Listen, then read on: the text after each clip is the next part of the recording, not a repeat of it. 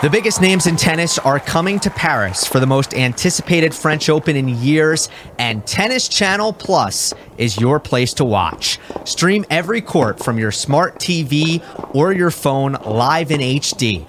Experience three weeks of unparalleled tournament access as the world's top players in tennis face off against each other. Will the veteran champions continue their dominance, or will a fresh face emerge to continue their legacy on the clay courts? From the first serve to the final point, the French Open promises unforgettable moments and new chapters in tennis history. Daily live coverage of this epic showdown begins Monday, May 20th. Don't miss a matchup. Stream it now with Tennis Channel Plus to be there when it all happens.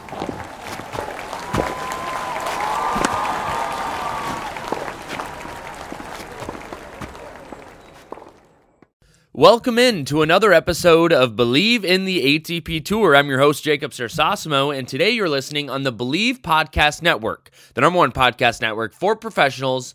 Do you believe? Well, first off, happy holidays and happy new year. I know I've taken a little hiatus from this podcast over the last couple weeks, but I just kind of wanted to let it the dust settle on everything that was going on on the tour and just kind of let some things come to fruition and some things happen, and then I wanted to come back after the new year, bigger and better, right on this podcast and kind of go through a lot of things that have happened and that are happening, um, you know, as we speak here on the tour. Uh, the first thing I want to get to is weeks eight through 13 have been released for the ATP Tour, and uh, a few changes have been made. There was a tournament last year that got canceled um, as people were there. And this year, that tournament also got pushed back again. That is Indian Wells, which is in Palm Springs. But weeks eight through 13, I just want to go through a few tournaments that are happening in February, March, and one into April, which is going to be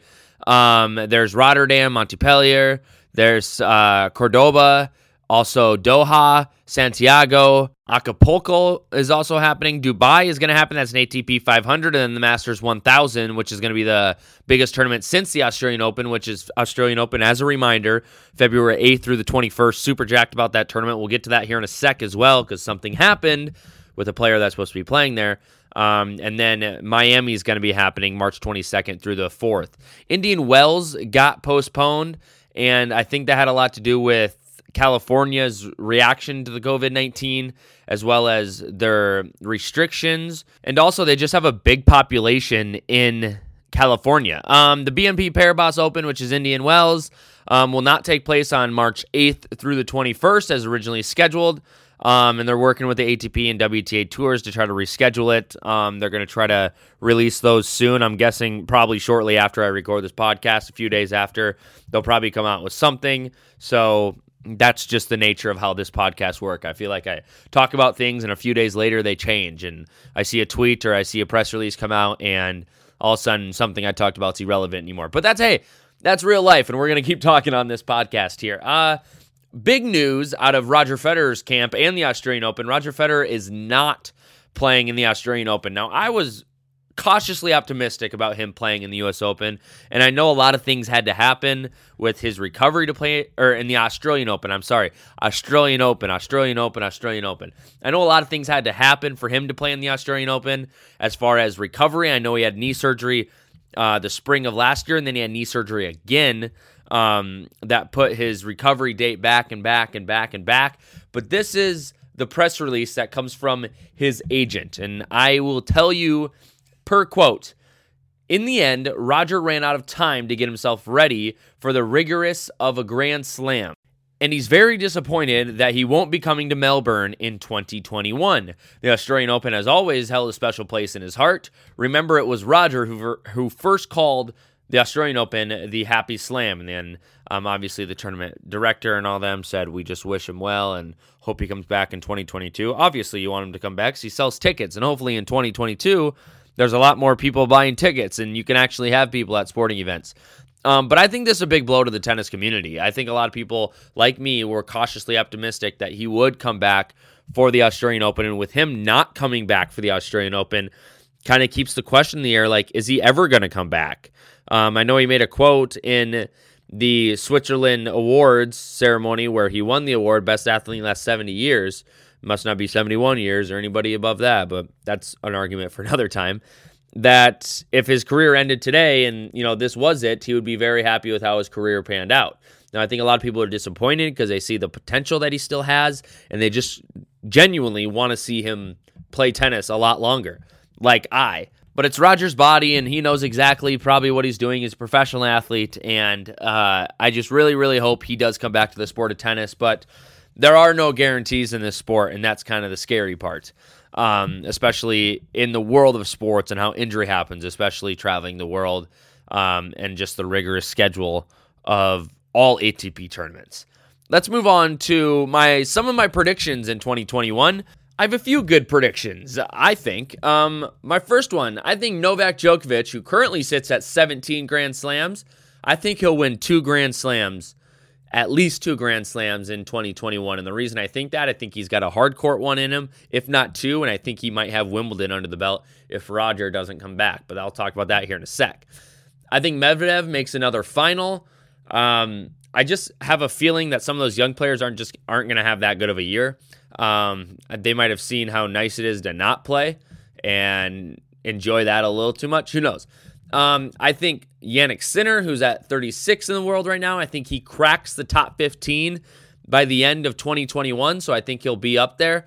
I think Fed wins a title, Rafa wins a title, which means if Djokovic wins two, Fed wins one, and Rafa wins one, I think the big three sweep the titles this year on the Grand Slams. And you might think, uh, well, of course you'd say that because, you know, they're the best in the world, or that's an easy prediction. But not necessarily an easy prediction. Thiem won a title last year. Some of these other players are really starting to play well. You look at uh, Rublev, you look at uh, Medvedev, you look at Zverev, Thiem, Tsitsipas, uh, maybe not Schwartzman quite yet, but a lot of these players are starting to play really, really, really good tennis. And so, me picking the big three to win all three or all four Grand Slams this year isn't necessarily a lock because, like I said, they aren't necessarily that well playing that many tournaments because they are getting older and some of these younger players can last a little bit longer and all that jazz. So I have them winning every Grand Slam that 2021 is going to have to offer. Now, obviously, with COVID and everything that's going on, the first half of this year seems like it's going to be um, a little odd and things are going to get pushed around a lot. So I think players are starting to really focus on and really prepare for just a weird beginning of the season, unlike any other year. And uh, obviously, testing is ramped up, and they've had medical personnel at these tournaments that have given him the chance to really play at a lot of these different spaces. But I do think it's going to be a challenge, and the ATP might run into a few challenges the first half of this year, getting a lot of these tournaments in and getting a lot of these things done because a lot of them don't have the budget that these Masters 1000s or Grand Slams necessarily have. So it's going to be interesting to see what kind of toll that takes on these players' bodies and on these players' minds. And hopefully they don't have to go back into lockdown, but you can be in a groove and then, you know, unfortunately get the virus or get sick and have to sit out for a period of time. And I think that's where some of these players um, are going to run into a challenge where they literally can't do anything and it could be midseason. So, something to keep an eye on here as 2021 gets off to a hot start. Uh, tennis does not start long from when I'm recording this podcast and long when this podcast is going to come out.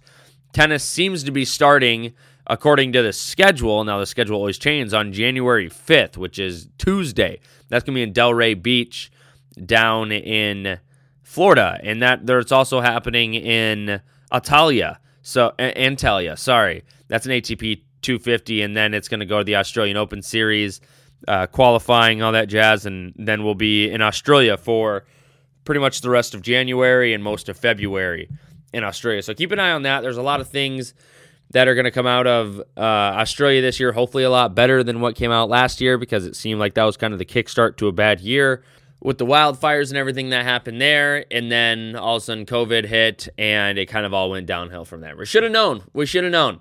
Um, not much else left in this podcast. I know that um, th- I'm going to keep this one short because we got tennis just around the corner and things are about to really start happening. This is technically the off season.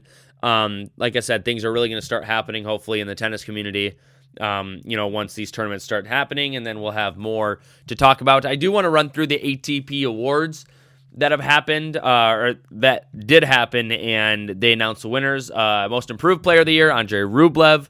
Of course, what a year that the Russian had.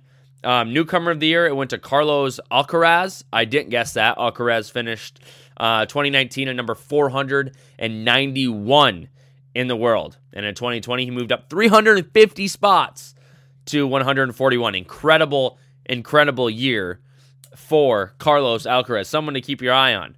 Uh, I would keep an eye on him if I were you. Sportsmanship Award, Rafael Nadal. I don't think anybody was necessarily shocked about that because Nadal is uh, Nadal and Nadal does Nadal things, and that's win Sportsmanship Award. And he also wins a lot, a lot, a lot of Grand Slams.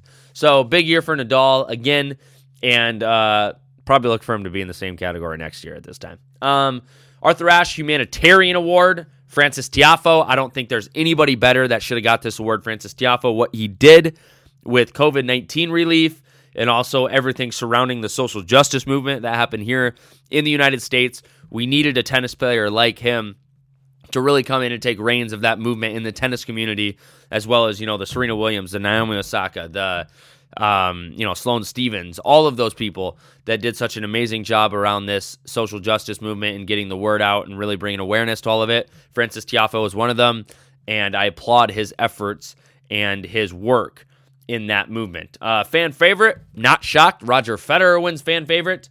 Um, not not shocked at all. Uh, Andrei Rublev his coach won Coach of the Year, which you shouldn't be shocked at all about because of the year that Rublev had. I believe it was uh, Medvedev's coach won it last year, so something in the Russian water.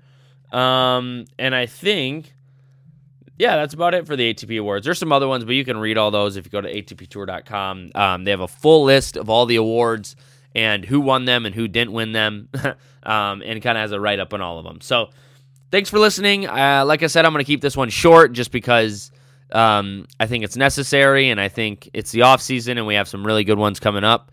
Uh, we got tournaments starting this week, and we just have a lot of good stuff happening in the ATP Tour uh, moving forward here in the next month or so. And we'll really start ramping these up and have a lot, a lot, a lot to talk about. So thanks for listening. You reach out to me at Jacob Sersosimo or reach out to Believe at Believe.com or at Believe Podcast on social media. Appreciate you for listening. Stay safe. Take care of your family. The holidays are over. Happy New Year and enjoy your time here in 2021. Let's hope it's better than the prior year. Transform your home in one weekend with paint from Menards. Get a paint that combines durability and gorgeous color. Dutch Boys DuraClean Interior Paint and Primer in One offers stay clean technology, making your home stay beautiful and clean longer. And with Dutch Boy's easy opening, smooth pouring container, transforming your home has never been easier. Save big money on Dutch Boy paints and head into Menards to get your paint project started today. Save big money at Menards. You know, when you're listening to a true crime story that has an unbelievable plot twist that makes you stop in your tracks? That's what our podcast, People Are the Worst, brings you with each episode. I'm Rachel. And I'm Rebecca. We're identical twins who love true crime cases that make you say, didn't see that coming, and we hate the people responsible for them. Listen to People Are the Worst now on Apple, Spotify, or wherever you get your podcasts.